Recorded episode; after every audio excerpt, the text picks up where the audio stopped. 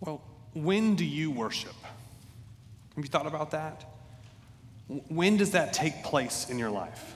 Is it only at prescribed times? Is it only when you're intentional about doing it? Or can you subconsciously do it? How about where?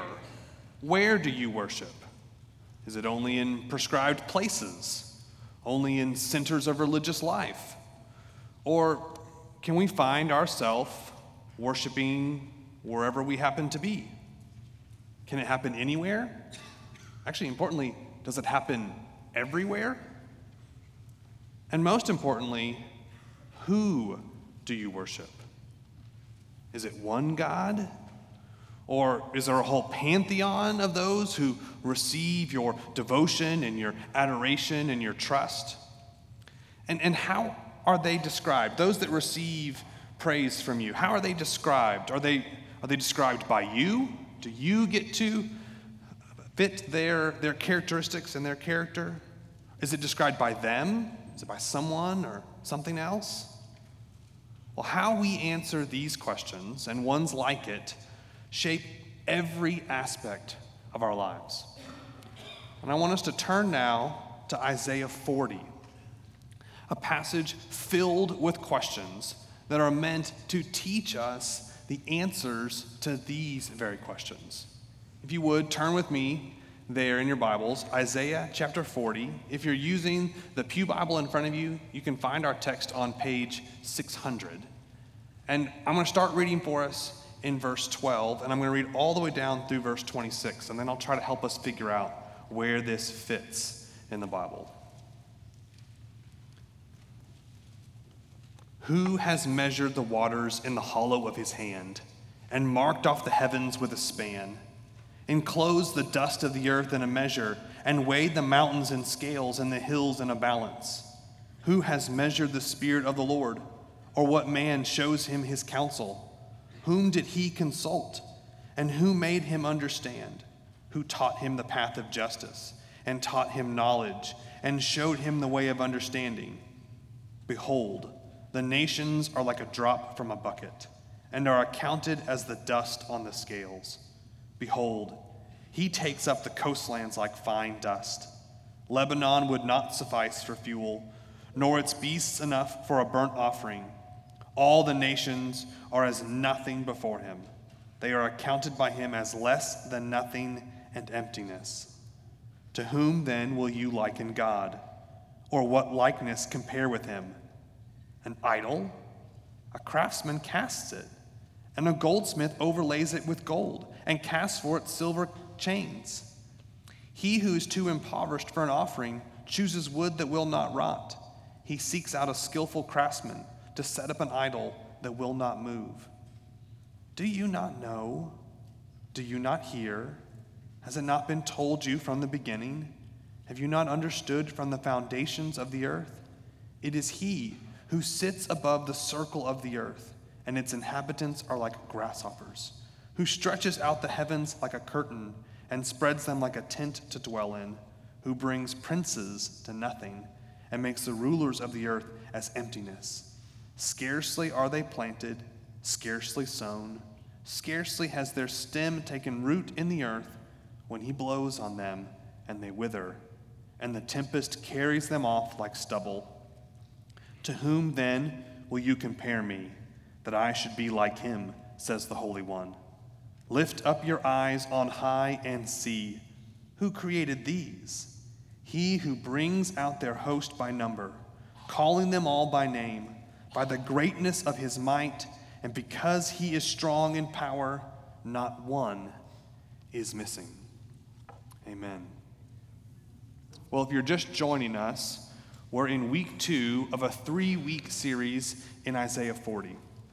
Now, Isaiah was an ancient prophet, and writing to the people of Israel in some of the final generations before they were sent off into exile. And this book has three main movements. So the first movement is in chapters one through thirty-nine, where Isaiah is speaking to his contemporaries, he's warning them of exile, and he's promising them rescue. And then the final section is fifty-six through sixty-six. And there, God is speaking to all of his people, which includes converts from among the nations, and he's telling them that there's a coming Messiah, and they need to prepare for themselves. That section is addressed to all God's people at all times. Our chapter here, forty, is the beginning of the center section, the middle section, chapters forty through fifty-five. And in this middle section, Isaiah is speaking to the events and to the people that are going to come one hundred fifty years after him. He's speaking to people returning from captivity, from Babylon, and they are they're broken people. They've been stranded from their homeland, and they feel abandoned by their God. But in these sixteen chapters, God will explain that he hasn't forgotten them, that he not only orchestrated their exile, just as he told them that he would, but he has also orchestrated their return, and that he has moved the heart of kings to prepare a way for them to come back to him. And most importantly, in this middle section of the book, God reveals that in the same way he choreographed their physical rescue from Babylon, he will also arrange their spiritual rescue from sin and from death, by sending his suffering servant as an atoning sacrifice. This is a marvelous book, and we get to spend three weeks in a marvelous chapter here in the middle of it. And so chapter forty kicks off with comfort for these people. He offers comfort because these people, we find out in verse twenty-seven, are afraid that God has forgotten them, that he's disregarded their way. And so God speaks to them great comfort. And that comfort is not in platitudes or pick-me-ups. It's in himself. He offers himself. And with that comes his pardon, a pardon that can only come from his hand. And he depicts himself as a victorious king in, chapter, in verse three, and a mighty whirlwind in verse six, and a strong and gentle shepherd in verse nine. And and those illustrations that we looked at last week, well, those are those are kind condescensions. God is, is speaking down to us. He's getting down on our level so that we can understand, so we can grasp in some small measure these glorious attributes and actions of God. But this week, we're reminded that even those divinely provided images don't sum up perfectly all that there is to God. No image is perfect. And actually, if we're not careful, we might twist even the images that he gives us, and that might be misleading in how we are to picture him. Because the point of Isaiah forty, twelve through twenty-six is simple. Yahweh, the Creator, is incomparable. Yahweh, the covenant-keeping God of Abraham, Moses, and David, he is the creator of all the universe, and he's incomparable in his wisdom, his knowledge, his justice, his understanding, his self-sufficiency, his worthiness, his eternality, his authority, his holiness, his power, and his strength, just to name a few from our passage. Yahweh, the Creator, is incomparable. Now, for those of you with maybe uh, Oklahoma and Arkansas uh, accent and uh, and maybe educational background like myself, you might be thinking, now how do I spell incomparable? And it's spelled incomparable, but I've been told that it's incomparable, so I'll try to get that right today. Yahweh, the Creator, is incomparable. And as you can see, our passage uses rhetorical questions to great effect. Not only to memorably make the point that Yahweh the Creator is incomparable, but the way they're used symmetrically in the text gives structure to the text. So he uses some of them to teach theology proper, and then he follows up with other questions that drive home the application of that theology. So look down at your Bibles. Notice that the question in verse eighteen, to whom then will you liken God, or what likeness compare with him? It's nearly identical to the question across the page in verse twenty-five. To whom then will you compare me that I should be like him, says the Holy One. So this helps us mark off that there are two segments in the passage. And that repeated question is at the heart, at the center of both of those segments. And in each segment, what Isaiah is going to do is he's going to lift our eyes to behold the Creator, and then he's going to use that pivotal question to change what we look to for comfort. So he's going to lift our eyes, and he's going to change our sight. So in section one, verses twelve through twenty, he lifts our eyes by declaring, "Behold your Creator, wise and worthy." And then he changes our sight by saying, "So don't look to creation to find comfort. Behold your Creator, wise and worthy. So don't look to creation to find comfort." And then the second section is verses twenty-one through twenty-six. And there he declares, "Behold your Creator, sovereign and strong. So look through creation to find the Comforter." Behold your Creator, sovereign and strong. So look through creation to find the Comforter.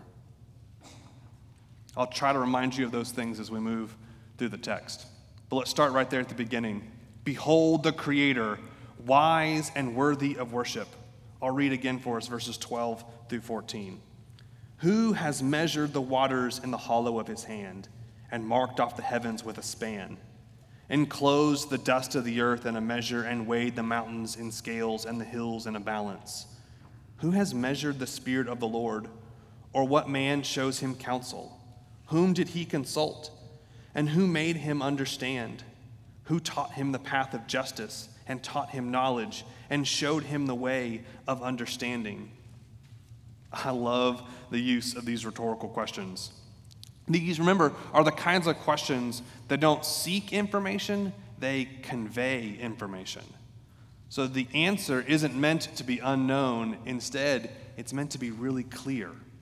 So God uses a similar effect when he talks to Job in Job chapters thirty-eight through forty-one. But let's be specific.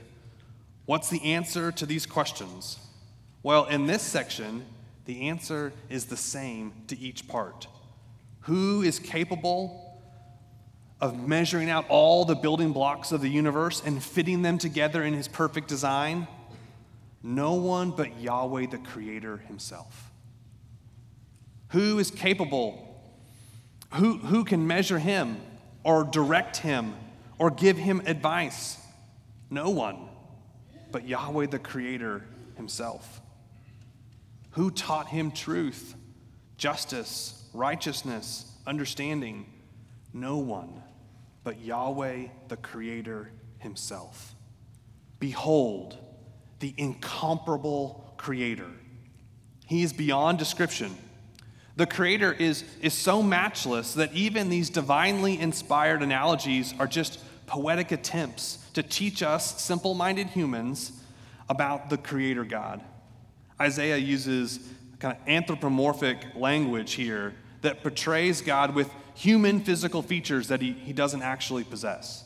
So, so God is spirit, and as such, he doesn't have physical hands. And yet, poetically, they paint a picture that conveys the point.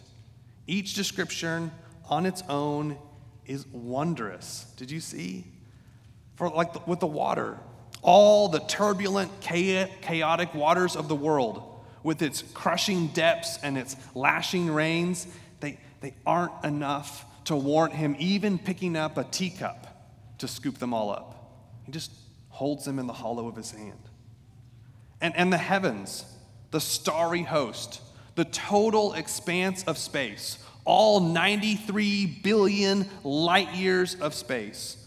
He doesn't even need to pull out a measuring tape to measure it. He just reaches out, and with a span from the end of his thumb to the end of his pinky, he can measure the entire universe. Like a baker Who, who sets aside all of his ingredients in exact proportions, so Yahweh, the Creator, pulls together just the right quantities of dust and mountains and hills. And then by stacking all of these illustrations together, we see that everything in all creation is under his control. From the seas to the stars to the earth, from the tiny dust to the giant mountains, all of it, all creation, in totality, it is his. And in his wisdom, he has designed, built, and sustained all of it by the word of his mouth and the direction of his mighty will. Genesis one one tells us, in the beginning, God created the heavens and the earth. And he did so without anyone's help. For there is no God but Yahweh. He's not the first among many. He's the only. And just as he stands outside of creation, able to measure all of it, it's clear that no one stands outside of him, able to measure him. Because if they could, they might have some power or direction or influence or control over him. But that's not the case. God is completely independent from all else. Now, nothing in all creation is independent. We all need something. Oxygen or water. We need D N A from our parents. We, we can't exist without them. E- even the, the heavenly hosts, the stars, they, they need hydrogen and fusion. And everything in creation has a cause. Trace it back as far as you like, and everything in creation came from something. But where did creation come from? Eventually, as you trace it back, you're really only left with three options. Either creation created itself, or creation is eternal, or creation was created by something eternal. Those are your only three options. Logically, the first, it has some problems. Because for something to create itself, it would have to be before it was. It, it would have to be and not be at the same time and in the same relationship, which violates a fundamental principle of truth and science, the law of non-contradiction. So if creation can't create itself, then that leaves us with only the two eternal options. Either creation itself is eternal, or it was created by something eternal. And the evidence continues to mount, scientifically, against creation itself being eternal. First, the better we get at physics and more astronomical data we collect, the more the math seems to point to the beginning of the universe. And even if you're going to argue about collapsing and expanding universes or, or, or multiverses, you're still dependent on a lot of high-end probabilities. And second, the mounting evidence continues to show that the universe, both in its largest aspects and its smallest components, are all intricate, more intricate than we even knew before. And so the arguments for a designer are, are there for anyone to see who, who's willing to grapple with the, the moral ramifications of an eternal creator. And Isaiah forty presents that the God of the Bible, Yahweh, is that self-existent, eternal creator. Nothing caused or created him. He did not create himself. He is eternal. He has always existed. He has the power of being within himself. He exists in and of himself. That's what theologians call the aseity of God. God is completely self-sufficient. He gains nothing and loses nothing because he needs nothing. This wasn't so with the Babylonian gods, the, the people who had captured the people of Israel. In the Babylonian mythology, Marduk, the creator, he had to go and consult Ea, the all-wise one, so that Marduk would be able to create. He had to go find other members of the pantheon so he could build out certain parts. And not so with Yahweh. Yahweh is the source of all the physical world and all the moral universe. Our passage tells us here that, that he is wisdom itself. He is knowledge. He is truth. He is understanding. Justice and righteousness, they find their source in him, in the eternal, incomparable God. And we as humans, as creatures, as creations, we add nothing to him. He didn't consult us, nor should he. Compared to him, according to verse fifteen, we're, we're a drop from the bucket. And what we know and what we are comforted by is that the God who can hold all the waters of the universe in his hand can handle one more little drop from our bucket. We are dust on the scales, it says. We don't tip the scales, we are negligible. And compared to him, verse seventeen, we are as nothing. Even in our collective strength as nations, we are accounted by him as less than nothing and emptiness. Yahweh, the Creator, is incomparable. And as such, he is worthy of worship. He is deserving of all that creation can give. Actually, he is so worthy of worship that no human religious effort could suffice. Look down at verse sixteen. Lebanon would not suffice for fuel, nor its beasts enough for a burnt offering. So Lebanon is often pictured in Scripture as kind of the, the pinnacle of post-Eden beauty on earth. And Lebanon has these high mountains that come up from the sea. It has uh, these enormous forests that were filled with cedars of high regard. It was filled with animals. And it's as if Isaiah is, is standing down in Israel and looking up at the mountains of Lebanon, and he's thinking, man, if those mountains were an altar and every one of those trees was cut down and stacked on top as a pyre, and every animal in those forests was slaughtered and put up as a sacrifice, it wouldn't be enough. That offering of immeasurable wealth wouldn't even come close to honoring God in the fullness of the way in which he deserves to be worshiped. For Yahweh the Creator is worthy of it all and more. And the only pleasing sacrifice would have to come from his hand and not our hand. Because what we'll see in our next section is that all we can offer is, it's pretty pitiful. Because we have this tendency to worship and to make idols. So after giving us this lesson in theology, verses twelve through seventeen, he's then going to apply this theology to our lives. He's going to bring about that application. And the application, remember, is, so, after you have beheld the Creator wise and worthy, don't look to creation to find comfort. Don't look to creation to find comfort. Follow along as I read, starting in verse eighteen. To whom then will you liken God, or what likeness compare with him? An idol? A craftsman casts it, and a goldsmith overlays it with gold, and casts for it silver chains. He who is too impoverished for an offering chooses wood that will not rot. He seeks out a skillful craftsman to set up an idol that will not move. Isaiah asks, to whom will you compare the incomparable? How will you attempt to describe the indescribable? How are you tempted to visualize the invisible? An idol, he says? Are you, are you kidding? An idol? The sarcasm here is laid on thick.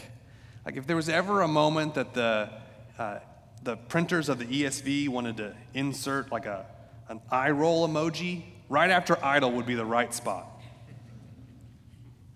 The, the idol is a terrible object of worship. First of all, it's made. And it's not, it's not the eternal, wise creator of all things. And it's not even made by the eternal, wise creator of all things. It's made by a mere human. I mean, sure, it's a skilled human, but a human nonetheless, a, a human marked by weakness. And sure, that human is imitating his creator in some pretty beautiful ways, but in those ways, he's ultimately mocking his creator. Paul writes about this same paradox in Romans chapter one. Picking up in verse eighteen, he says, "For the wrath of God is revealed from heaven against all ungodliness and righteousness of men, who by their unrighteousness suppress the truth. For what can be known about God is plain to them, because God has shown it to them. For his invisible attributes, namely his eternal power and divine nature, have been clearly perceived ever since the creation of the world, in the things that have been made, so they are without excuse. For although they knew God, they did not honor God or give thanks to him, but they became futile in their thinking, and their foolish hearts were darkened. Claiming to be wise, they became fools, and exchanged the glory of the immortal God for images resembling mortal man and birds and animals and creeping things. Therefore God gave them up in the lusts of their heart to impurity, to the dishonoring of their bodies among themselves, because they exchanged the truth about God for a lie, and worshiped and served the creature rather than the Creator, who is blessed forever. Amen." We can tell ourselves that idol worship is it's a thing of the past, or it's something that's only found in exotic, far-off cultures. But just because many of you have never bowed down to a statue and asked it for help, doesn't mean you haven't fashioned gods to worship. Our idols may have less gold and silver. They may be less visible to the rest of the world, but they are no less real. Because idolatry is when we worship, when we give allegiance, when we offer dependence or honor that should only go to God, should only go to the Trinity, and instead we give it to one of his creatures, or even worse, to a creature created by a creature. It's found in pagan temples. Idolatry is found in centers of commerce. It's found in the halls of education and government. It's found in our homes. It can even be here in this service. And the reason it can be found wherever we go, because we carry it in our hearts. Now, your idols of choice could be a, a celebrity or a sports team, an experience with a loved one, maybe words from a mentor, or, or the feeling of inebriation or elation. Maybe it's achieving a particular body type or, or looking like a certain age bracket. Maybe it's just health in general, or, or future possibilities or past perspectives. It could be one of a million things. It could be a million things in your life. These are all things that occupy our time and attention. They become the source of our identity, and they become the source of our satisfaction. And while they have incredible influence on us, our text wants us to see that the foolishness of idolatry is that we have so much influence on them. We craft them. We adorn them, we move them around, we set them up, and then we bow down to them. So Isaiah is going to go on about the foolishness of idolatry in a couple other places in the following chapters. In particular, in Isaiah forty-four, nine through twenty, which you can read later, he's going to extend this same illustration that we see in these three verses. There, the, the smelter who overlays things with gold and silver, well, he passes out from heat stroke in the forge because he doesn't eat or drink. And the carpenter who cuts down the wood that won't rot in our passage, well, in that one, he takes half the tree and he chops it up into firewood and he uses it to cook a meal for himself. And then he takes the other half of the tree and he fashions it into an idol. And then he gets up off of the stump of the tree he just knocked down so that he can bow down to the idol he just stood up. We craft our own idols, you see, in no small part because we hope to control them as much as we hope to be benefited by them. And that's primarily because we are our own chief idol. We worship ourselves.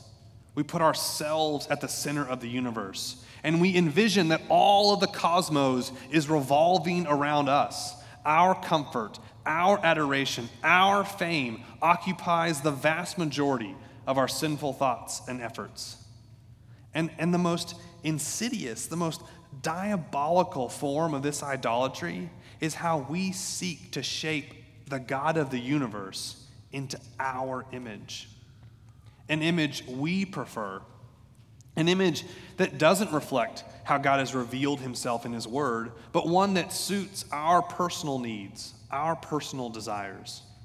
So for instance, maybe in our version of God, we, we want him to be omniscient, but, but not too omniscient. We, we like that he knows when we're in trouble so he can come and help, but we don't like that he knows about our sins and the ways in which we, we treacherously attempt to overthrow his rule in our life. Maybe in our version, we want him to be holy, but not too holy. Just holy enough that he himself doesn't sin, but not so holy that he doesn't tolerate our sin. We want him to be just, but not too just. As long as he's defending us against our enemies, that's great.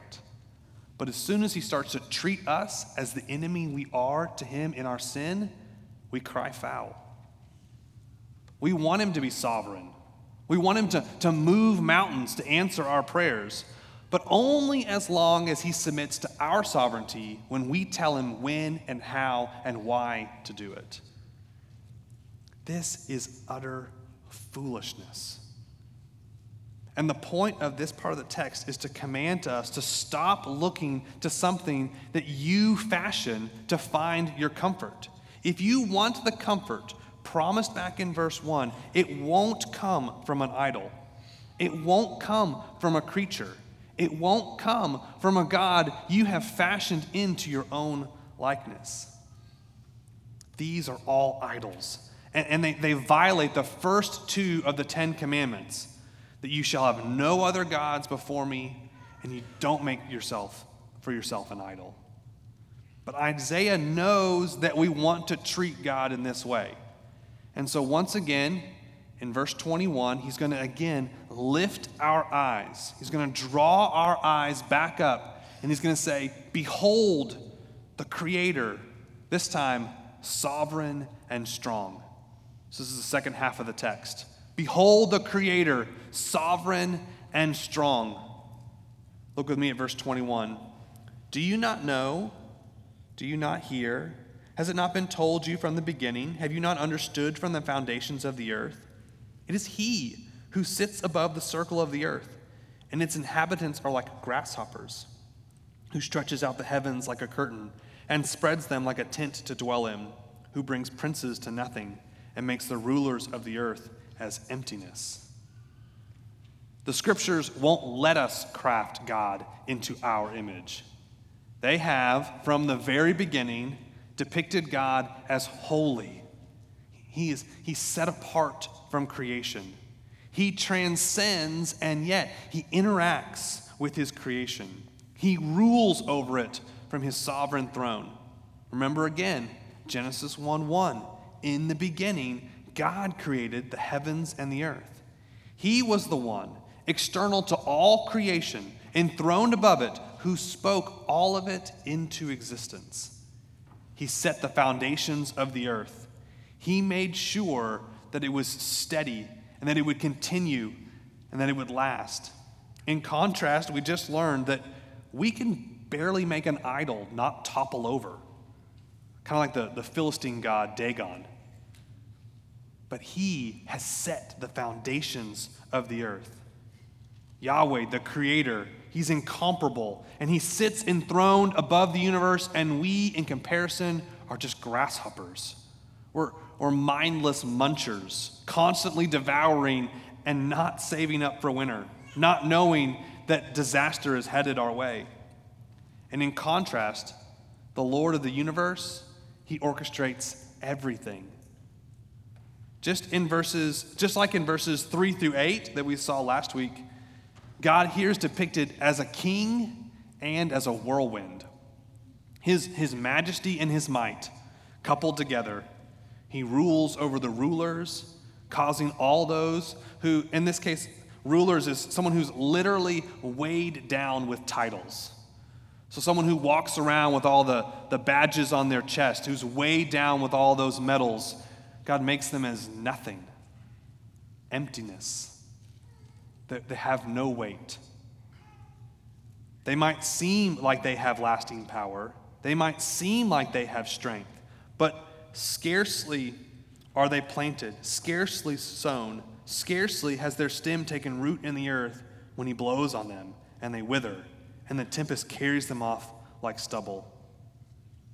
Xi Jinping might think he's solidified power over China, but he's merely chaff waiting to be blown away. Putin might think his armies give him power, but he will one day wither and be forgotten. Elon Musk, with his thousands of satellites, might think he's shaping the future for all of humanity, but he's emptiness against, compared against the eternal one, the one who stretches out the heavens like a curtain and who calls each star out by name. That is true strength. And it only belongs to the Creator, Yahweh. We, we can fashion uh, gods out of gold and silver, and they can reflect some light.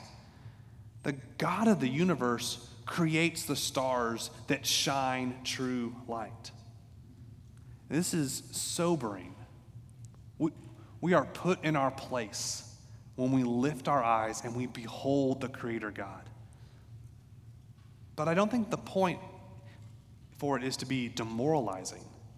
Actually, I think while it's humbling, it's also meant to be deeply encouraging, because Yahweh, the incomparable creator of the universe, he knows our frame.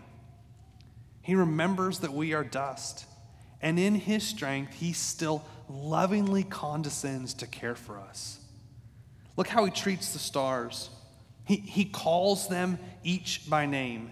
He draws them out, and because of his strength and his power, not one is missing. He's like the shepherd who brought out his flock from last week, the one who uses his mighty arm to sweep away the enemies and that same arm to draw in the lambs close to his chest. This is the God of the universe. And this very one is the one who loved us enough to send his one and only Son to be the payment for sin, because we saw that nothing we could do in all of our effort would ever suffice to worship God and to atone for sin. But God, being rich in mercy and knowing our frailty and knowing our need and knowing how we have rebelled against him and how treacherous and mortal the sin is of idolatry that is so deep in our hearts, he has sent his Son to save us. That is our greatest gift. The pardon we have received, the comfort we receive, comes in Christ. And if you've never trusted in Christ, I hope today what you see in this passage is you have trusted in little tiny things. You have trusted in yourself. You have trusted in nations. You have trusted in science. You have trusted in the universe, and it's not enough. Only if you will trust in this Creator and in the provision he has given in his Son can you be saved. If you will turn and trust in him, he will draw you to himself, and you will spend eternity with this Creator. He desires for all to be saved. Would you now turn and trust in him? And brother and sister in Christ, would you look to this Savior for comfort? Look to him. Look to his strong arm. Look to his sovereignty. Look to his worthiness. Look to his wisdom. Don't look at creation. Don't look down at creation as your place of worship. But what does it say? In verse twenty-six, lift up your eyes on high and see. Who created these? Who created this starry host? Yes, look up at creation. Look up at all that God has put before us. But don't look to creation for comfort. Look through that creation to find the Comforter. Look through it to find this Holy One, because nothing compares with him. Actually, that he titles himself here in verse twenty-five, the Holy One, is kind of the the, the end-all, be-all. He, he, there, there is nothing left to compare with him. He is the holy. He is the set apart. He is the, the sanctified, the holy, the different, the other. He is the Holy One. He is moral perfection. And we are to look through creation, and by his grace, we can find him. We can find this Holy One. Herman Bobnick said it this way: the world is good because it answers to the purpose he has set for it. It's neither the best nor the worst, but it's good because God called it so. It is good because it is serviceable, not to the individual human being, but to the revelation of God's perfections. And to the person who regards it so, it is also good, because it makes known to him the God to whom to makes known to him the God whom to know is eternal life. Creation is good because it services us. It serves us in a way to point us to the one in whom we can find eternal life. And so, be diligent to look through creation. Maybe that means that you need to take some time and, and, and spend some time out under the stars soon.